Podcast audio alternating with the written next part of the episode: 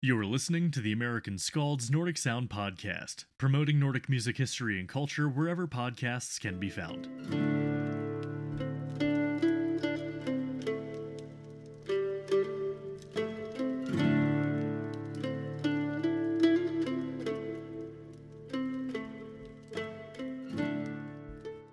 Hello, everyone, and welcome back to the Nordic Sound Today.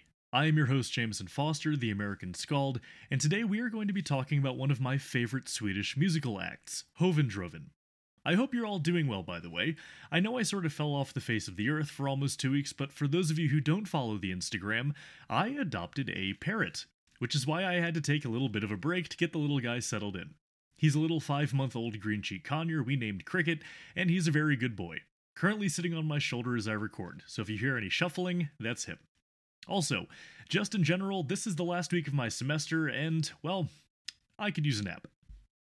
So, to get us energized, there's no better musical act to talk about than Hoven Droven, a genre bending act from Jämtland in Sweden formed in the 90s that combines traditional Swedish folk music with rock, jazz, and disco. Yes, it is as interesting as it sounds, and I'm happy to finally introduce you all to them. I first came across Hoven Droven as I usually come across new Scandinavian acts, in my Spotify radio. Now, once you hear their new music, you'll understand why, but when their song Turbo from their album Jumping at the Cedar came on in the midst of more traditional contemporary Swedish folk music, I had to stop what I was doing and just listen, replay, listen, replay, go to album, and I just listened repeatedly. What Hoven Droven does is pretty remarkable, and in my mind, addicting. They take traditional Swedish folk music and mix it with hard rock guitars and a drum kit, and they even have a saxophone player to add yet another layer of genre bending hybridity. Their way of making music is just pure chaos, but a refined and purposeful chaos that lends itself to one of the most refreshing and unique listening experiences one can have in Scandinavian folk music. And their name, Hoven Droven, underscores this perfectly, as it's a Yemtish phrase most closely translated to either helter skelter or whatever. So, their 2021 album, boldly titled Trad, short for traditional, is in my mind their best album to date, and concentrates everything that makes Hoven Droven so great into one incredible album. And, more than deserved, this album was nominated for a Swedish Grammy, which will be hosted in a couple weeks. And I really have my fingers crossed that they'll get it. It's more than deserved. So let's have a listen to two different tunes from the album to get a better idea of the breadth and diversity of style one can find in Trad, or Hoven Droven's music in general.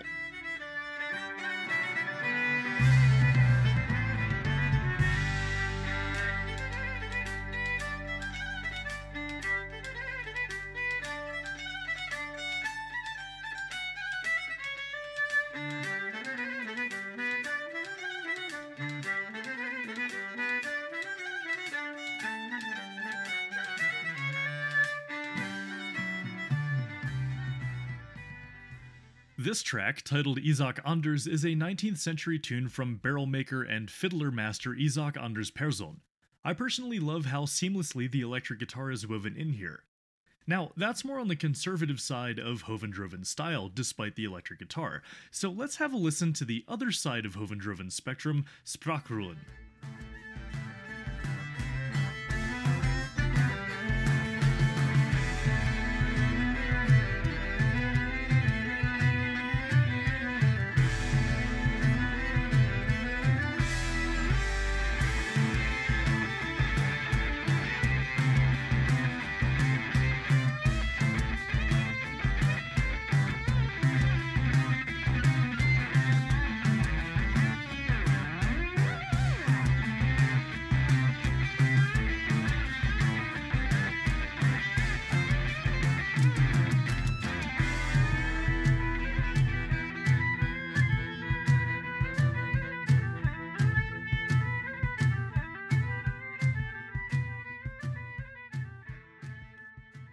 Now, you can probably assume, for those of you who are more familiar with my own musical preferences, that I really, really love mashing up rock and folk music.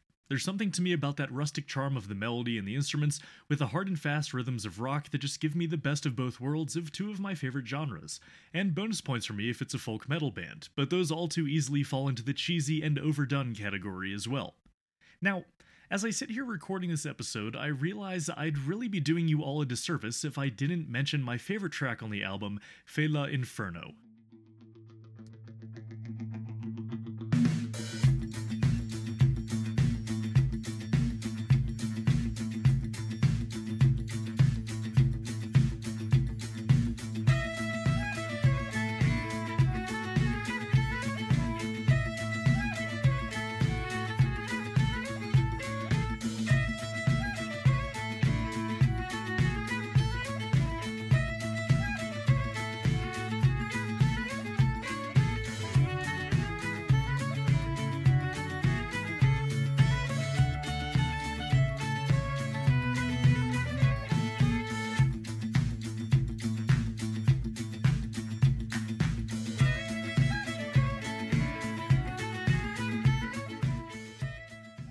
I love this tune so, so very much.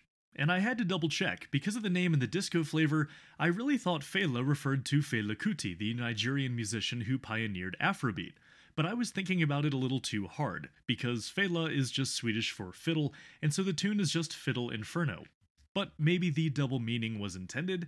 I think it might be if you look at the cover art for the single, which perfectly captures the band's sense of humor as they all shuffle single file across a colorful disco floor.